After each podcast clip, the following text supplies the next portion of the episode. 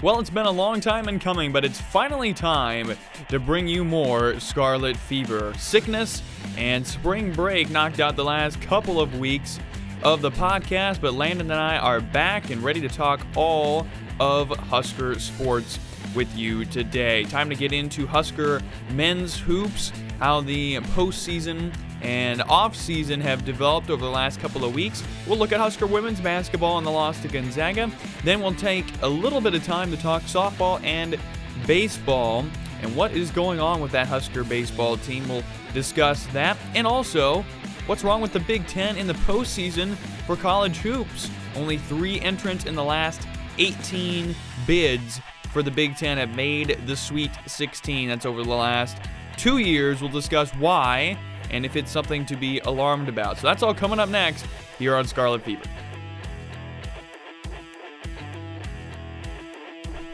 Welcome back, folks, to Scarlet Fever again. It's uh, it's been a hiatus. It has been a hiatus, but we are back. Grant Hanson and Landon Wirt.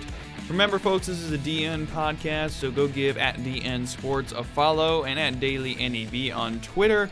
You can look us up at dailynebraskan.com to look at all the other written coverage uh, the writers and folks over at the DN are putting out on Husker Athletics. This is part of that coverage, but this is audio coverage. Surprise. Uh, and uh, we've got a bunch of stuff to talk to you about today. So at Landon Wirt on Twitter, at L A N D O N W I R T. For me, it is at Hanson15 underscore Hanson. And, uh, well, it, is, it has been some time.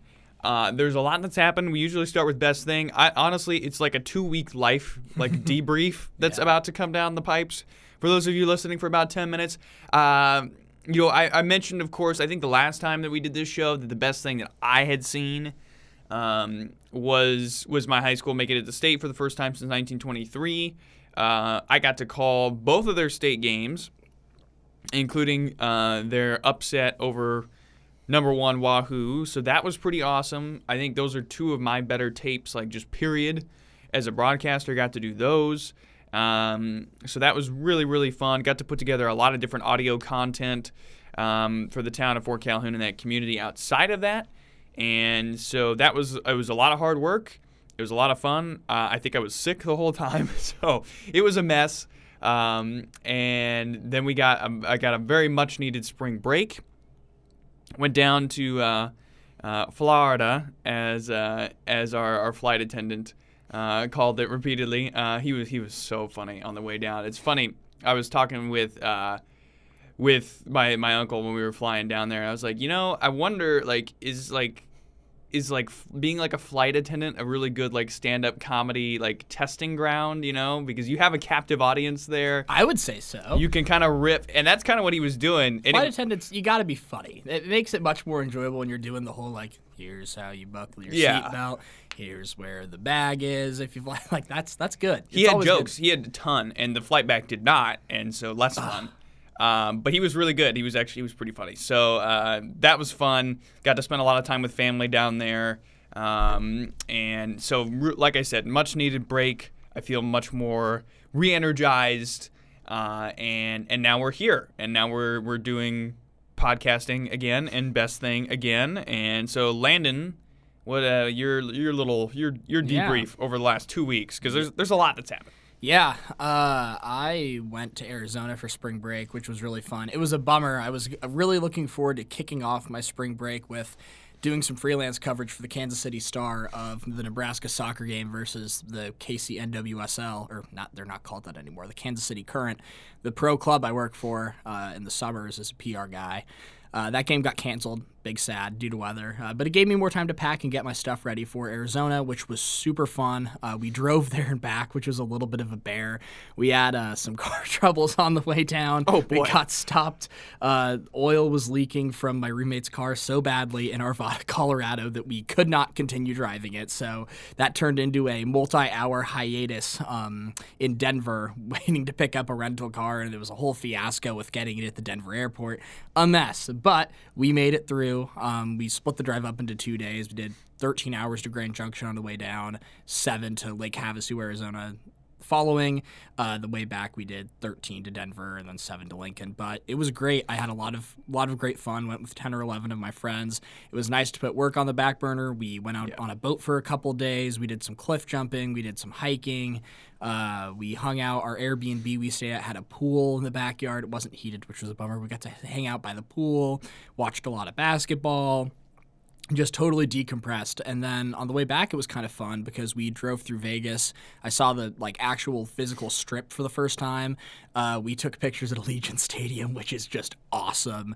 Uh, and it was just really nice and super refreshing. So it, it was great. The weather was perfect and seeing all the scenery like the drive there the drive back was cool. That area of the country is just so beautiful. That Yes. colorado arizona Utah, like all that is just incredible scenery. Arizona's awesome. I'd never been before. Um, great place. Definitely, I definitely want to make a return trip sooner rather than later because it's it's awesome.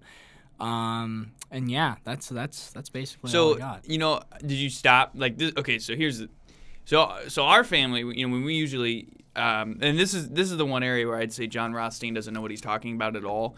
He has, you know, for those of you who don't know who he is, he's a CBS college basketball reporter. Uh, one of the leading reporters, I would say, in the country, at least one of the most active ones on Twitter. And so he has these like slogans and tweets that he tweets out, um, you know, periodically. And to me, like sometimes they get annoying, but you know that's neither here nor- nor there. One of the ones though that he tweets all the time is about people making planning family vacations in March and how that's bad. And I'm like, he doesn't know what he's talking about because when we go on family vacations in March, it is like the best thing ever. We've been doing this, you know, in March, somewhere in that second or third week. Uh, it's usually either the first weekend of the NCAA tourney or the second weekend, and um, that's just how it works out. It's not how we, you know, we don't pick it around that. Um, and we go down usually to Arizona. This year we went to Florida, um, and it's the best thing ever. I mean, Yeah. it's like sitting outside in not freezing cold weather and and watching college basketball, and it's it's it's incredible. I so again like that's where I'm like he doesn't he doesn't know what he's talking about. But one of the things uh, that I've always wanted to do is go see the Pawn Stars Pawn Shop. Ah, in yes. Vegas. Did you guys do that? No, we didn't. We didn't have time to like physically stop because we were just like we just want to get out on the road. But we did. I think drove near it or by it because I remember I have an image of it. was also really early in the morning, which didn't help. It was like 7:30 uh, when we were driving through, so my brain was like not fully on. Uh, but we did drive by a lot of that that cool stuff. I did. I do think we drove past the the Pawn Stars shop because that is like right there close to the strip.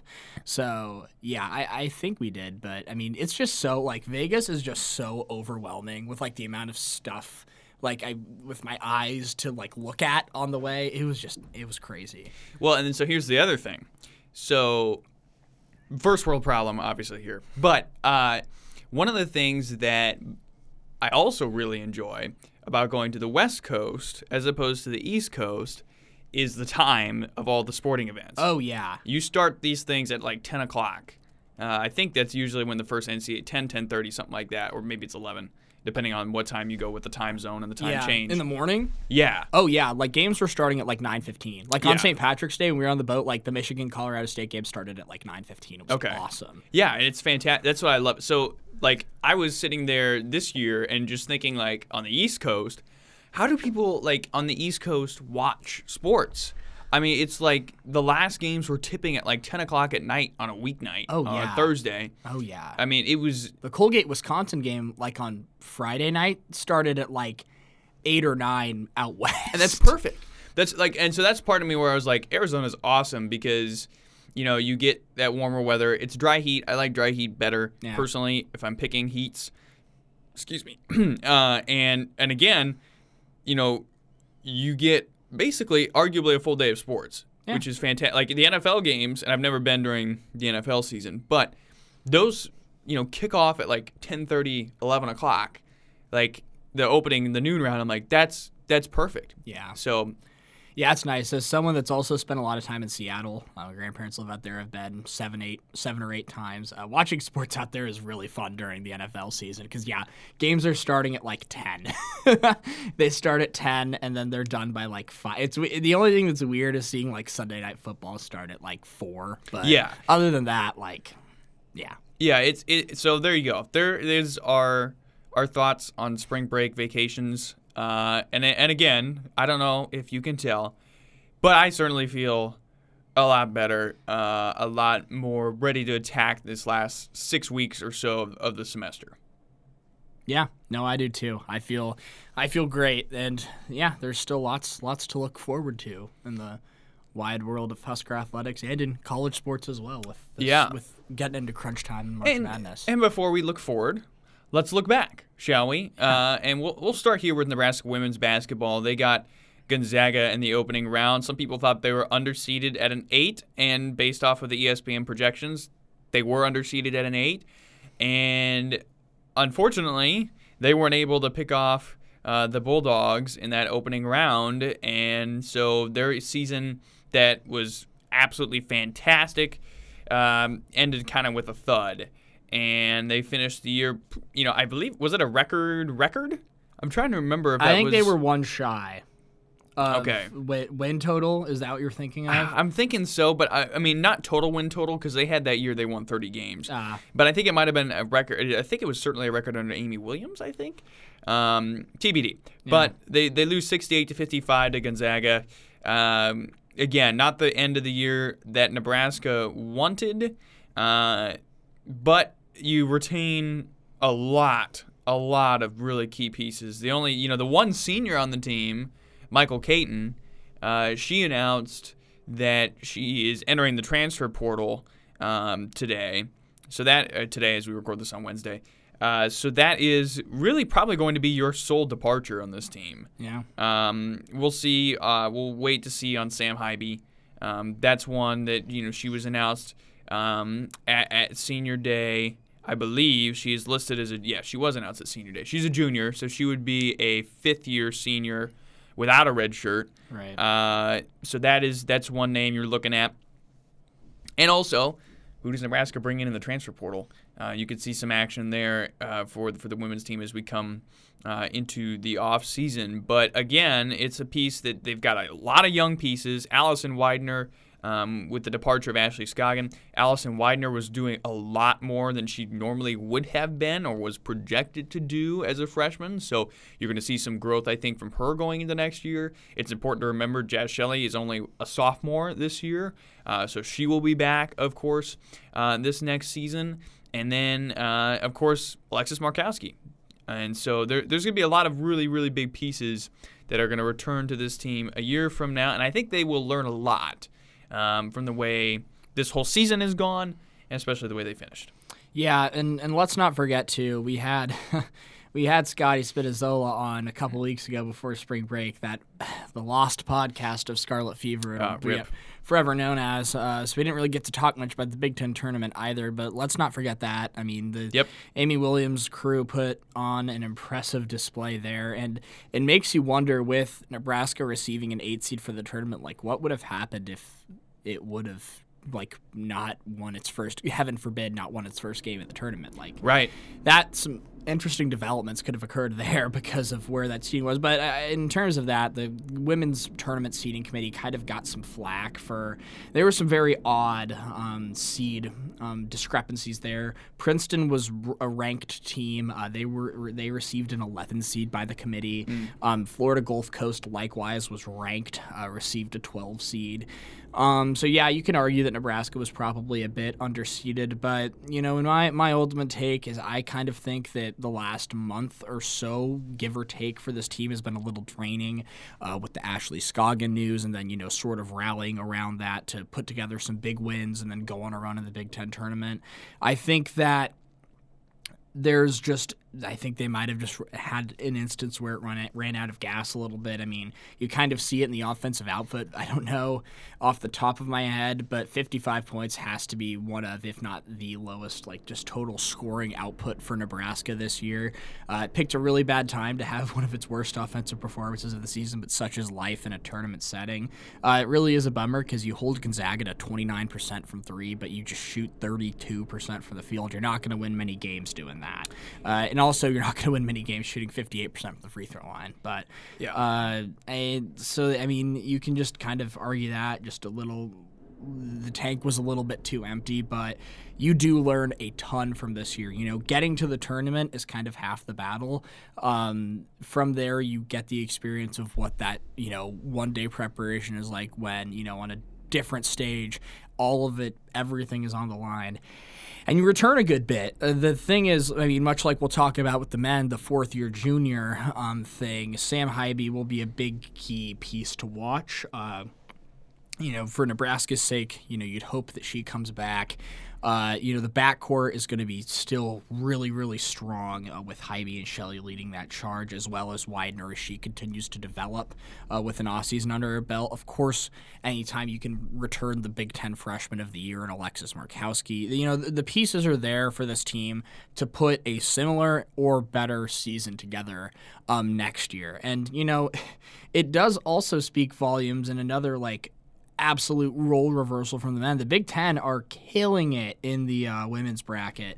Um, there are, I think, four teams in the Sweet 16. You've got Indiana, Michigan, um, both teams Nebraska beat, Maryland, and Ohio State, all teams in the Sweet 16. So mm. the Big Ten is really showing out uh, on the women's side. Um, most definitely. And yeah, Ohio well, State's then, a team and, Nebraska had trouble with, and it also lost to Maryland too. And then oddly enough, on the flip side of that, you have Iowa who gets beat by Creighton, uh, which justice. Uh, but uh, that was a really and, and again. It's interesting too. This is another. That was a great game, and, and it was. was. It was a fantastic game and a fantastic finish and, and a fantastic story in and of itself. It, it was interesting to me. I think, you know, to sort of consider uh, some of the questions that got brought up in terms of officiating afterwards, especially from the Iowa side. And I, I think there it spawned a sort of debate where, and, and we'll talk about this a little bit later with the men's team, uh, men's side of, of Big Ten basketball, where people think that they were talking that the Big Ten, part of the reason the Big Ten struggles in the postseason outside of the conference is that because the game is officiated differently within the Big Ten than nationally at large. And, yes, and it is. Sort of that is true. Um, you know, I, I but at the same time, like I feel like we are in a position where officiating as a whole within college athletics and within basketball specifically is in a really bad spot. Um, and and again, I, I think it's interesting too because it's not like you know, especially with some of the men's games, there's a lot of you know North Carolina Baylor.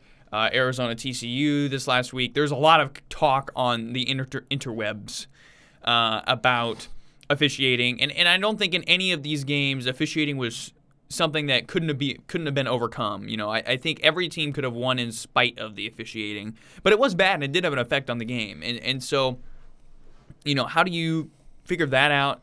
That's something everyone's gonna have to to reckon with. And for Iowa to you know kind of tie things back in, you know, Iowa just didn't get the fouls that they usually get, and you know, look, I, I think I think the way Iowa got the like I am so anti flopping, it's insane. Like, you know, I I think it's just dishonest is my my issue with flopping. Um, it is not sportsmanlike. Um, it does not it, it doesn't honor the game really at all. And so Iowa does it a lot, but they're not the only ones. There are plenty of teams that do it. I think pretty much every team does it at a certain point, and it's because I think at a certain level officiating rewards that. And you know, officiating rewards people basically just falling down um, with offensive fouls. I, you know, I like I think your your block to charge ratio or your offensive de- to defensive foul there should be more defensive fouls than offensive fouls nine times out of ten because if, if you're getting more offensive fouls, that means players, in my opinion, are going to be less likely to drive, less likely to be aggressive on the offensive end. And I think that's bad for the game. And again, I think there's a lot of dishonesty in the game that is being rewarded right now on the men's side and the women's side. Iowa is one of those teams that play like that, but they are not alone. It's a, I think it's an issue that college basketball as a whole has to figure out uh, before you know things get worse. I, I just it, it's something that needs to be reckoned with. Yeah, there's a big time consistency issue across the board right now. Talking about the the men's side, I can't believe you didn't bring up Texas Purdue, where Purdue went to the line, gosh, like forty something times almost. Uh, and Texas had like 10 or 11 free throws. There's just a problem with consistency. And on the men's side, Purdue is a team that officials have struggled with all year because of the size. Uh, people have really, really struggled. I don't know how this is a problem now because I don't remember it being a problem, but officials, for whatever reason this year, are really struggling to figure out how to call games that involve Zach Edey.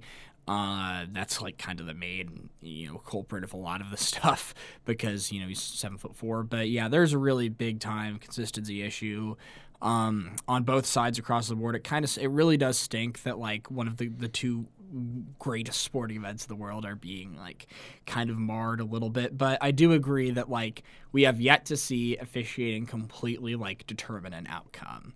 Like even the TCU Arizona, they went to overtime. Like the, both teams had an opportunity there with five minutes on the clock. Um, but yeah, I'd say that we're sorely lacking from a uh, consistency standpoint, and I'm my fingers are crossed that things um, don't go further haywire. Well, and then you think back to the state tourney. I think for for Nebraska, like high school basketball, even at that level, I personally think that that tourney was officiated better than than what we've seen over this last week, and look, there's plenty of those officials that I've had call games and seen them officiate games that I have had issues with how they've called games.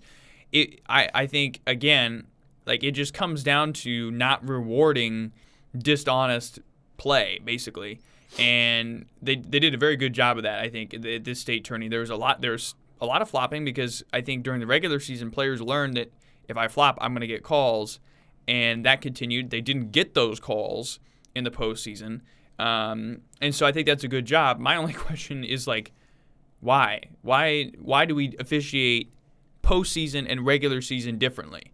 You know, uh, especially in regards to that. And and so, you know, there's that there's that whole level of debate that I think kind of people just kind of forget about after a while.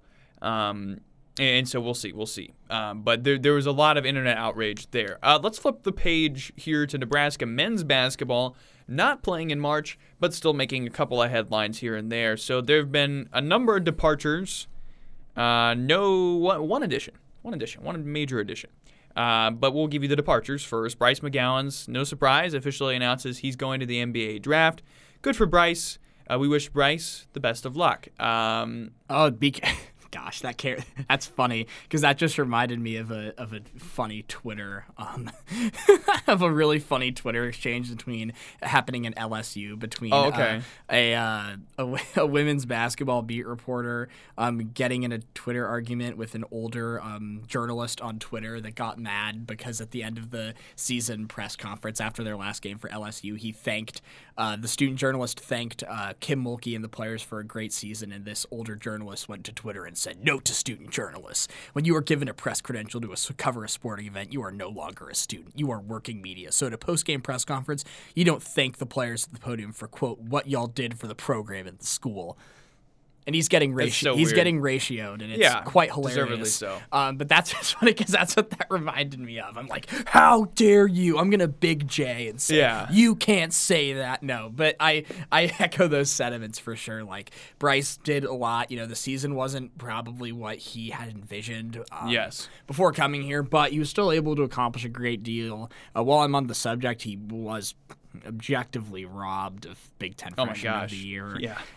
Um, so yeah, I mean, I, I do wish him, I will echo that. I wish him the best of luck. Um, it's going to be interesting to see where he lands. I know that right now he's projected towards the end of the first round, but with a strong combine, might be able to vault himself into lottery considerations. So Well, and then you I'm even think of- forward to that for sure. You even think again, like we've brought up, you know, multiple times this year over the course of this discussion about Bryce and where does he go. We we brought up Delano Banton multiple times, and Delano was, you know, on nobody's draft board, yeah. and then he had a really good combine. He got and drafted higher than Luka Garza. yeah, and it's significantly boosted his stock. So, yeah, um, yeah so so Bryce moves on. Uh, Doc Sadler, his position has been eliminated. So Doc Sadler, the special assistant to the head coach, he is moving on. And then, of course, this is probably the biggest departure in terms of the future of the program. And Matt Abdelmassih, um, Fred Hoiberg's longtime friend uh, and, and head recruiter, Uh, he is moving on. So he, the guy in charge, really, of roster composition for the most part on this team,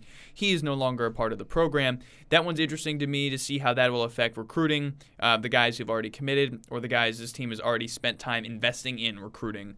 Uh, down the line. So there are your departures. The big addition, Sam Griesel comes down from North Dakota and uh, North Dakota State University, and uh, ex Lincoln East uh, grad, and he has one year of eligibility left. Really, really strong player, high character sort of player. Uh, I believe could be very well running the uh, point duties next year. Oh yeah, uh, I I really like Griesel's game. Watched a lot of him. Uh, I mean, even from you know freshman year, he got great run at an, on a North Dakota State team that was in the tournament. Uh, really shifted his role a little bit from more of a forward to more of a guard. Um, played in 25 games last year, overcame sort of a scary health scare towards the beginning of the season to really put a productive campaign together. Ranks 320th nationally following the season in offensive rating, which kind of seems like a low number, but when you think about the thousands of players playing Division One basketball, to be in the top quadrant of that in terms of how you're you know rated offensively is always a good sign. In conference play, uh, that number, that 116.5 offensive rating, ranks 16th nationally per KenPom, which is almost an even better statistic to use because by that time he was really uh, in the full swing of things. Super utilized, very high usage, but also very efficient. Um, great numbers in, in rebounding rate, in assist rate in getting to the line. I mean, his 60.9% free throw rank is first. Um, that ranks, there's a big one by that on KenPom. I don't know if that's first nationally or first on the summit, but he does a lot of the things that a Fred Hoiberg guard um, needs to be good at. You need to be good at getting to the line. You need to be able to handle the ball well and not turn it over. You need to be maybe relied on to be a little bit heavier usage.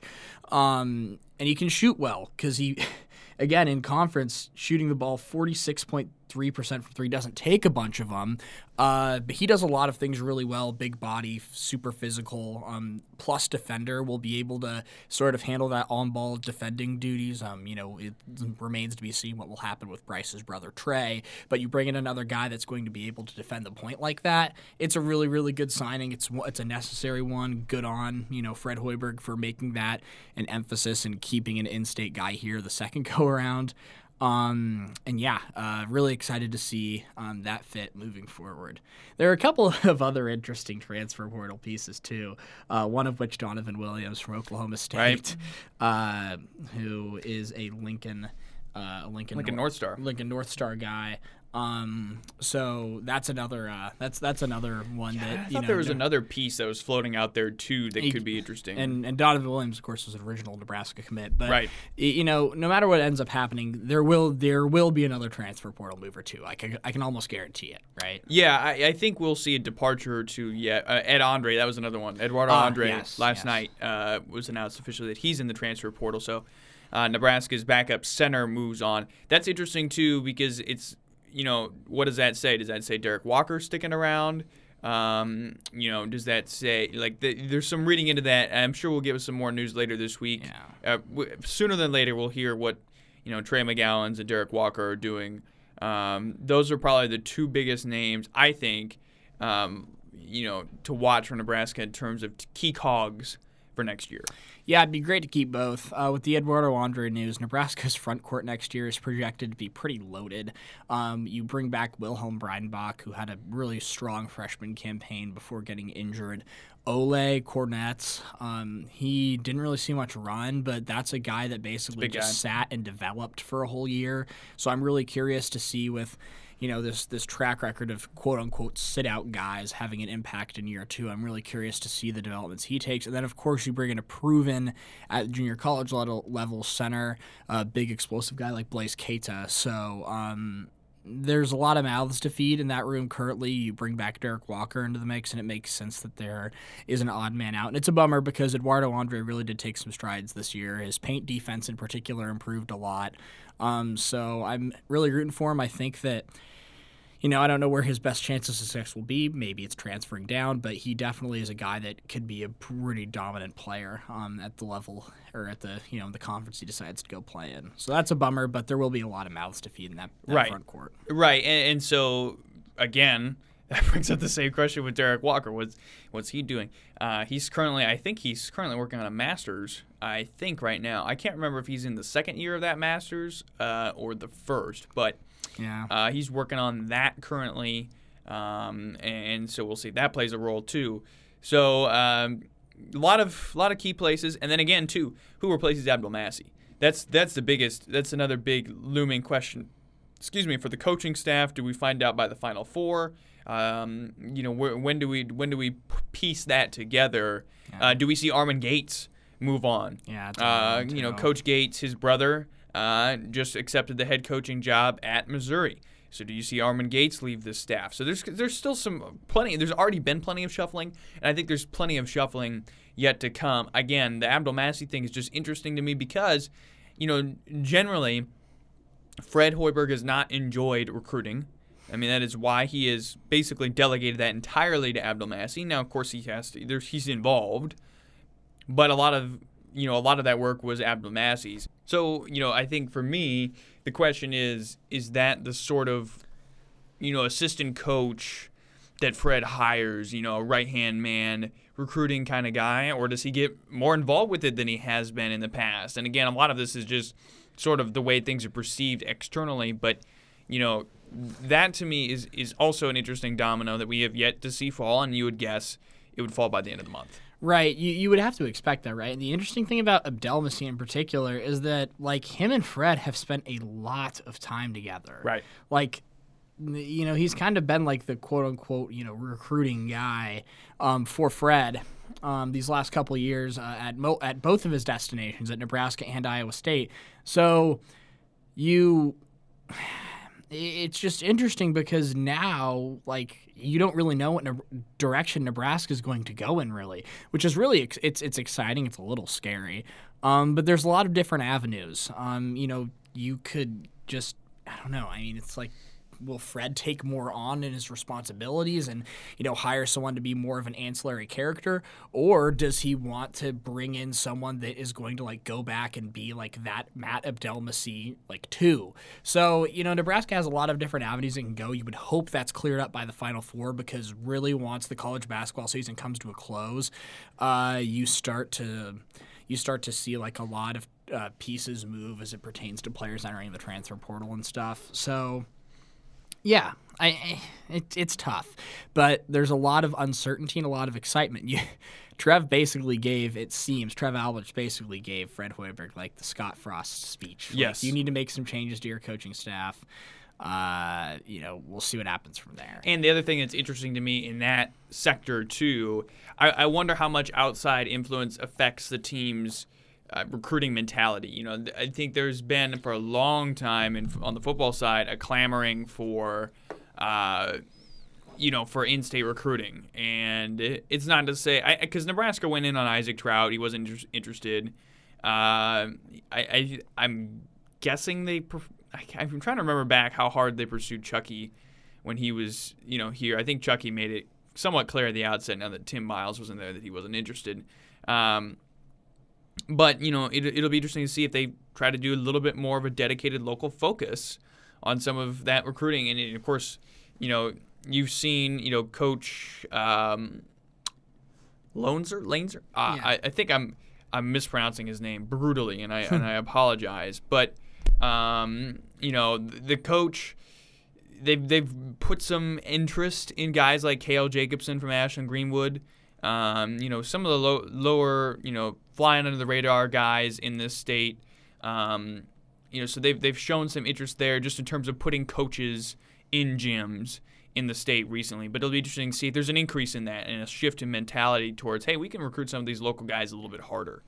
Right, especially after seeing how many uh, Nebraskans uh, slash former Nebraska players um, made the NCAA tournament this year um, and had impacts on their respective teams. You would think that there probably needs to be more of an emphasis on trying to get guys in state. The transfer portal is important too. Um, that's never going to go away because that's who Hoiberg is as a coach. Uh, but you'd have to think there's a little bit more of an emphasis as well on uh, on getting some more in-state recruits, quality Yes. in-state recruits. Yes, indeed. Now, We've this is probably the longest opening segment ever. In fact, we may just have two segments. we may. You know what? Not really live radio, but somewhat live radio. We're gonna take a break. When we come back, we'll take a short uh, period of time. Actually, I'm gonna shuffle. I'm shuffling things around from what we had planned. So we're actually we're actually gonna close the show talking about college basketball and the NCAA tourney. But coming up next, softball and baseball discussion. Husker baseball opens conference play this week with Michigan Friday, Saturday, and Sunday. Softball in action as we record this today on Wednesday. They are actually playing today uh, against Stanford. Uh, on Wednesday, and then they also have games this weekend. So we'll discuss all that coming up next here on Scarlet Fever.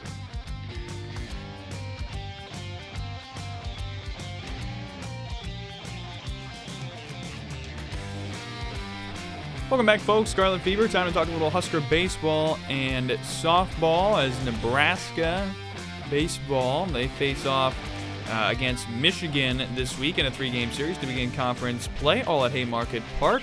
And then the softball team, they play Stanford as we record this today on Wednesday. You guys will be listening to this on Friday or later. And uh, the softball team, 19 and 9, they've already played they have played a ton of games. Yes, they have. I mean, that is, I mean, baseball's played 19. So that, that's as many. The, the, baseball team has played as many games as the softball team has wins. Yeah. At this point, 19 and 9, the record for the softball team. Pretty solid start uh, to the year. Uh, they're coming off uh, a solid day at the Rock Chalk Challenge, or rather, solid several days. Uh, they win all four games against Tulsa, and South Dakota, so two each there. Uh, and so today they get Stanford, ranked team. Uh, as we record this today, that starts at 4 o'clock. Uh, and then they also get Michigan this weekend, but they're going on the road. Uh, one of those games is actually going to be on FS1, yeah, so that's pretty cool. 5:30 FS1, uh, Nebraska and Michigan. So really good start to the year for the softball team. And uh, get well, guess what? Billie Andrews still really good. Uh, man, they, the chart that they put out for the graphics team to illustrate how exactly good she is. Um, that was pretty cool. Love the Wii Sports thing. I think that was. I'm trying to remember the guy's name. He's really good. He's he's one of the lead creatives there. But uh, Billie Andrews hitting 415 on the year, 39 hits, 16 home runs, 35 RBIs. Look, replacing Tristan Edwards was going to be really hard for this softball team. I mean, again, you talk about someone who they the opposing teams would rather hit by pitch or intentionally walk more so than anything else. Her on base percentage was insane because of it. It's a hard bat to replace. But Andrews in her sophomore campaign is doing almost everything she can to match that production. Well, she set the sophomore home run record with like half of the season left. Like that's insane. 16 home runs in 28 games is just nuts. And the fact that there's so much of the season to go, we could very realistically see Billie Andrews approach like 30 home runs this right. season. Like maybe even more than that. Uh, her start to the season has been absolutely phenomenal, picking up um, from where she started last year off. I hadn't seen the graphic, so I went to look at it, and it is pretty awesome. Uh, that's pretty good. Um, good good piece of content there. But I mean, you know, this this this team is they look good. They're already approaching last season's win total too. I know the whole less games caveat, but I mean to to have such a, a stark winning record is always or a stark record, um, positive record is always a good thing at this point of the season. This game against Stanford tonight should be a pretty good test.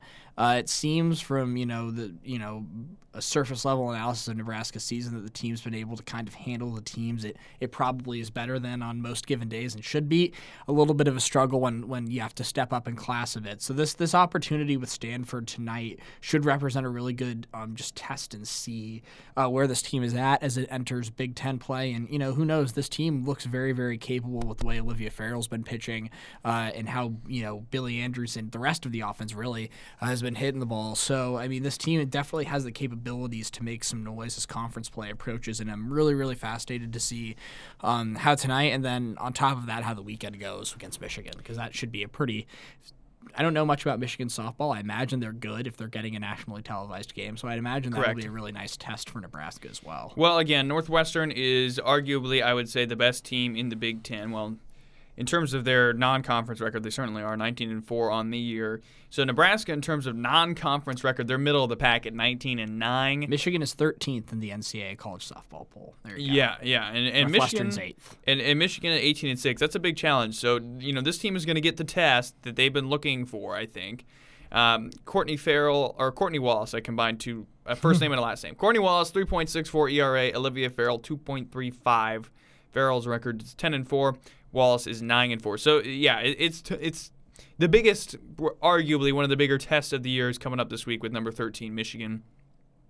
And then as I look through the rest of the roster, you know, you know this this Stanford game as we record this today uh, would be, I, I, think in terms, I think this would be the first ranked opponent uh, on the schedule because they were going to play Arkansas. Yeah. And then that, that that got wiped. So today, kind of a big test, big week for the softball team. Next week they get Creighton and then Rutgers uh, at home. So, you know, next week shapes up I think pretty well for them overall. But a good start to the year, and now you get into conference play. We'll see what happens. And now as we flip over to baseball, and not so good start to the year, eight and eleven. Oh, baseball, baseball, baseball. Uh, I don't really know. I mean, where where to start? I mean, you have the cool little stretch of the back-to-back walk-offs against uh, the last game of the series against New Mexico State. Uh, you had a walk-off against Omaha in there as well, um, and then the first game of the series against Corpus Christi, and then things just unravel again. I mean, to me, that I mean, there there's just been these stretches where they're unable, seemingly, to put you know enough of a consecutive stretch together, even when, you know, you have this great four game winning streak starting with that walk off against Omaha. You win both games against New Mexico State, and then you have that awesome come from behind 13 to 12 gutsy win over Corpus Christi, and then things immediately fall apart again.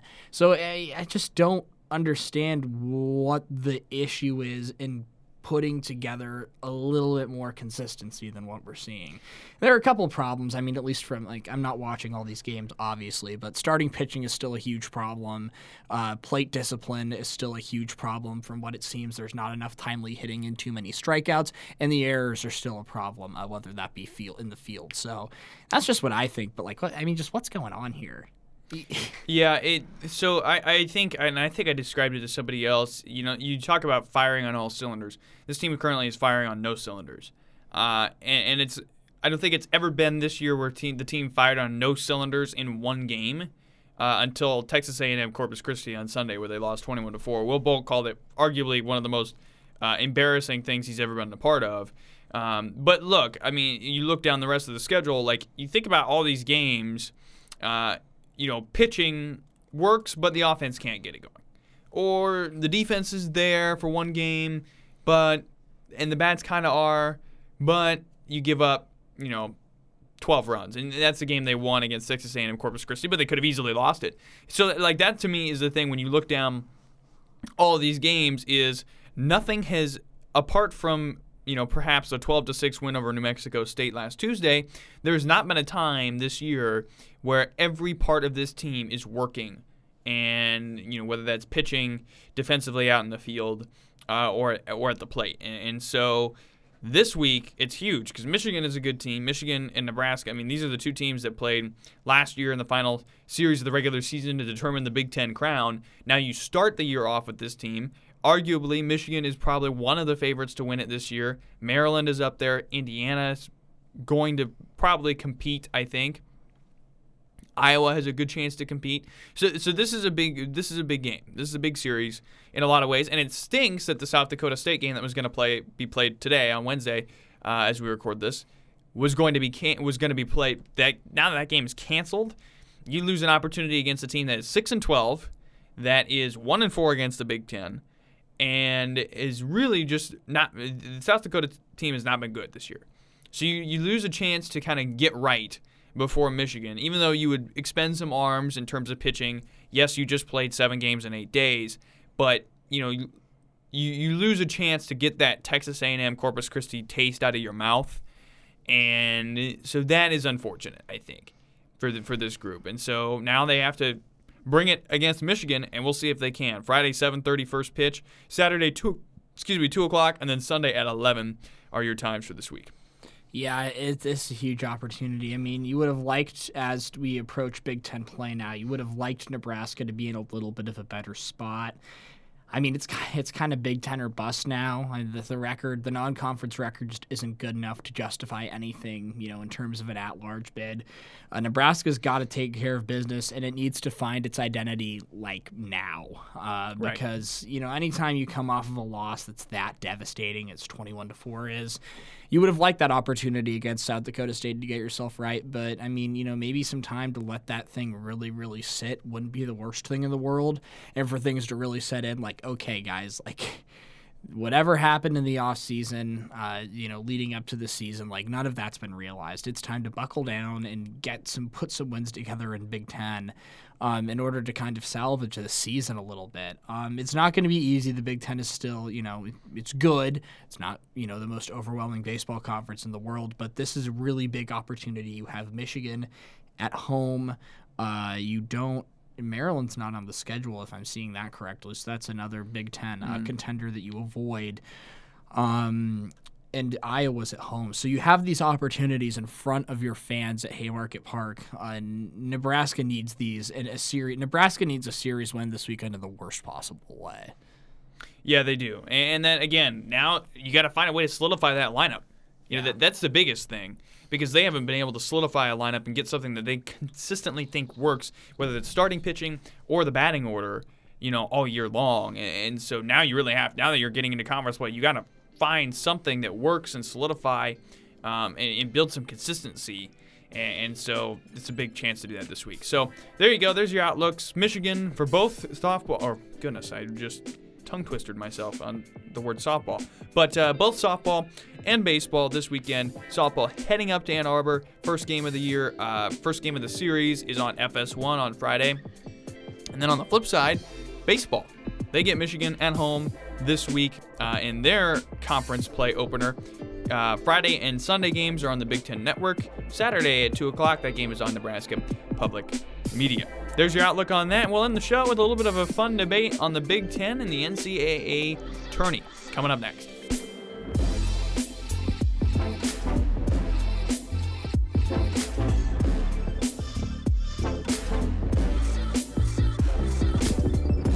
All right, folks, welcome back to Scarlet Fever, final episode of uh, our, our show. Back here after about uh, three weeks, three weeks, two weeks, because we lost an episode. We recorded an episode, then it got corrupted, and we lost it.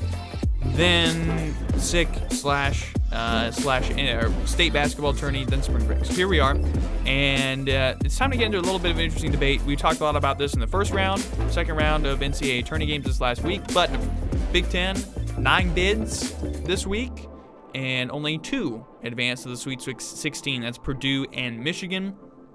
And that means that over the last year, there have been 18 Big Ten bids. Three of those 18 bids have made it to the second weekend of the Sweet 16. And so that spawned a lot of debate. A lot of debate about the Big Ten and why the Big Ten can't get it done in the postseason. I don't know where I no, I do know where I sit on this. My my thought is I think a lot of this discussion is ridiculous, but I, I would be interested to hear what your take is. Then I can come back and kind of Uh, because I think you're going to come down somewhere a little bit different, I think, than I am. Yeah, I'm a big I'm a Big 12 boy. I'm a Big 12 fan. I think that the Big 12 is the best college basketball conference in America. Um, I've been proven right, at least a little bit so far. Yep. Uh, I mean, TCU put up a great fight against Arizona, but they dismantled Seton Hall in the first round, which, you know, Seton Hall's motivation for that game is kind of somewhere up in the air with their coach basically having one foot out the door. Uh, Texas Tech is putting together a nice tournament run. I think they've got a great shot to get by Duke um, this weekend, which will be a great game. Kansas, of course, Kansas avoided the Creighton stumbling block.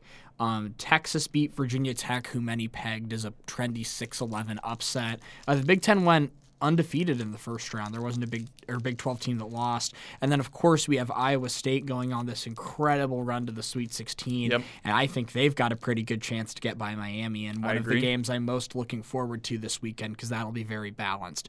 So I'm a Big 12 fan. Uh, the only bummer, probably let down thus far of the Big 12 was Baylor, but Baylor was also very, very injured um, coming into the tournament without one of their better guards and without their big man. The Big Ten is another. It's it's an interesting story to me because I think a lot of the Big Ten's struggles in this tournament is draw dependent. So I'm just going to break this down quickly.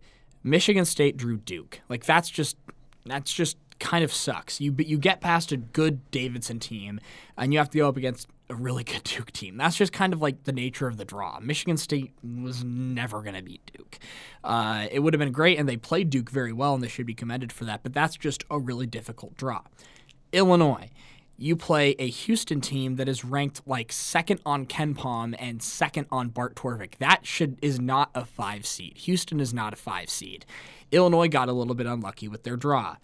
Michigan's in the Sweet 16. Michigan uh, overcame a really hot Tennessee team. Yeah, Credit they, they had they had arguably one of the more difficult draws of anyone. Yes. Um, Colorado State is interesting because Michigan was actually a betting favorite over Colorado State. Uh, but getting by a hot team in Tennessee is no easy feat. Michigan should be commended for that. Ohio State beat Loyola Chicago in a game that was another trendy 7 10 upset pick. Um, put up a valiant fight against Villanova. That's an unfortunate draw. Villanova's a very good team. The Iowa thing was funny to me as an Iowa hater. I picked Richmond. Uh, I manifested that right from Sunday night. I thought that was an Iowa team that was ripe for the picking after a really good run of the Big Ten tournament. We've seen that. It's kind of been a March Madness trend where the teams that aren't expected to make deep runs in the tournament and do go on and win it kind of struggle early in March. We saw it with. Uh, Indiana bowing out to St. Mary's after making a spirited run of the Big Ten tournament, but they did win a play-in game. Uh, you see it with Virginia Tech losing to Texas in the first round. You see it with Tennessee losing early as well. Uh, and then you have Wisconsin, and Wisconsin was badly injured. Johnny Davis looked like maybe at 60% in the second half of that Iowa State game, and Chucky Hepburn got hurt as well. So I think that there's also like an unfortunate set of circumstances that plagued the Big Ten um, going into this tournament, being unfavorable draws, um, bad injury luck, or teams just simply out of gas. Uh, and that does, I mean, it is a bummer um, because there's that narrative, that undying narrative of the Big Ten just consistently struggles. And, you know, you can probably look back and make these excuses most years. I don't know what needs to be done to fix it. I found the tweets like, hey, Kevin Warren, fix this. Why isn't the Big Ten better? I'm like, what can Kevin Warren do? Right. Uh, so I, I find that, I do find that a little hilarious, but I just don't know what needs to be done. I mean, it's hard to get rid of of that narrative, no matter how true or false it may be. Um, but it does kind of damage the Big Ten's reputation a little bit. I think that's fair to say. Um, I, so I don't here's, know. here's where I disagree. I just think it's a little bit of a bummer, especially this year with tough draws, because I think Yes. Illinois and I think that um, where's the other Illinois and I think um, what was my? Illinois and I think Michigan State definitely got the short end of the stick, especially Illinois. Illinois got hosed. That's a team. Yeah, they had some uh, shooting deficiencies, um, but Houston is not a five seed. Houston should have been a top four seed, and Illinois should have not had to play them all together. I, I so I think when I look at you know the Big Ten this year, I, I last year last year was a unmitigated disaster for the Big Ten. I mean, I, I don't think you can look at it any other way. But to say that this year, Last year was worse, I think, ju- for the yeah, record. oh yeah, hundred percent. Because look, I think now that we can look back at things with, you know, 2020 vision, I I think it's pretty clear to me that the Big Ten this year, while it is more competitive, top to bottom, than I think it was a year ago. Uh, I think there are more teams in this whole league that were that were good. I think as as a whole, the conference is worse than it was last year. I, ju- I just think it is Yeah. outright. I think it's worse. I agree with that. You know, I don't think it is crazy that Illinois got bounced in the second round. I don't. I, I really don't. I don't. I don't think it is at all. They've been such a streaky team. They've been up and down all year. I like them at a lot at different points, and they just didn't close the year well. Pretty similar to last year, but again, like them losing when they did last year is way, way, way worse than this year. Like Oh, the, the, the idea that last year's team didn't make a Final Four, basically, and did not make the Elite Eight is, is crazy. So, you know, to me, that is the bigger issue. That is a bigger deal. Last year was a much, much more of a travesty than this year was because the conferences was not as good. And, and so I think it's trendy for people to say that, that to say that what what is the Big Ten doing in the postseason? Well, the thing is, you're going to get nine bids of teams that are going to get. I think this year I, we're definitely a lot more of them were lower seeds uh, than a year ago, and so you like comparing last year and this year is just apples and oranges, I think. And so like I think if you took last year's Illinois team, last year's Purdue team, um, I w- I wouldn't say last year's Wisconsin. Like like last year's Illinois and, la- and this year's Purdue are probably the two best teams, really from that Big Ten conference. Yeah. And Purdue's you going to be in the Elite Eight. Purdue's be- probably probably gonna be in the they lose Elite to Eight, St. yeah. Peter's, which I'm rooting for. But Purdue's probably Purdue probably is going to make the Final Four. yeah, So there you go. There's your Big Ten success. I mean, right. It's like if like Michigan made the Elite Eight a year ago, so it's like, you know, I don't know how many teams you have to get into those later rounds to be have it considered a success. Again, last year was not a success. This year, kind of what I think people most people expected. Like I think Michigan had a really really solid Michigan State. I, I think I had a really solid chance of beating Duke. I really did think that. Yeah. Um, they couldn't get it done. Coach That's K fine. Devil Magic. You know. Um, go against that. yeah, but you know, like again, comparing those two years is ridiculous. I think. Yeah, last year was bad. I, I kind of have forgotten about how bad last year was for the Big Ten. Much worse. Um, Iowa losing early was bad as a two seed with National Player of the Year Luka Garza. Illinois, oof, Illinois. That early loss was terrible to Loyola. Um, but yeah, I mean, at the end of the day, each conference is probably only going to get one team in the Final Four. Right, so as long as the Big Ten has a representative, and I really think it's I know I'm probably going to regret saying this, but it, it's really going to be hard for me to I- I imagine think it's gonna be Purdue. anybody else coming out of that region but Purdue. I like North Carolina and I like UCLA. I don't think UCLA is as good as last year's team, and I think North Carolina and then- has some interior defensive flaws Yes. that they that uh, I mean Armando Bacot's a good player, but I would take Trevion Williams and Zach Edey over Bacot, and I think that Jaden Ivey is one of the best players remaining in the tournament. So I think that at, at even at a baseline level, he's going to do enough to get Purdue into the Final Four. And as long as that happens, I mean, Do we know anything about Jaquez for UCLA? Do we know where he's at? yeah, I saw him. gonna I saw a video of him walking without a boot um, to the team bus. So I would assume that that's probably an instance in which he would play. I find it funny that that UNC UCLA game's in, in Philly. It's funny. Uh, Yeah. Do they play this year? That's a good question. I don't know. I, I- look, I, the quick. Purdue, North But I Carolina think, did. I think Purdue. It'd be hard to see anybody else but Purdue coming out of that region. UCLA. I thought they played North Carolina, but maybe I'm thinking of a, a past year. Anyways, yeah, Purdue. It's going to be tough. To, it's going to be tough to beat Purdue uh, in that region. So I think that the Big Ten is probably a lock to get a team in the Final Four. Which hey, progress. right. And When's the last time the Big Ten had a Final Four team? Probably Yeah. a couple tournaments, right? Yeah, yeah. Well, Michigan, I think it was the Uh, last one. 2019. Mm-hmm. Yeah.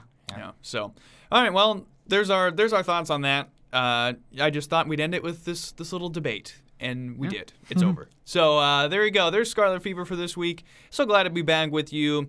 Uh, we'll be back next week. More baseball, more spring football as we're grinding towards uh, the spring football game. We haven't even touched on any of that uh, this week, and so. Uh, we'll bring some more of that for you next week, along with baseball, softball, and we'll have the final four field set for college hoops. And so we'll talk about that and what's going to go down in New Orleans next week. So that'll do it for us here on Scarlet Fever. He's Landon Wirt. I'm Grant Hanson. Thank you so much for joining us, and we'll be back next week.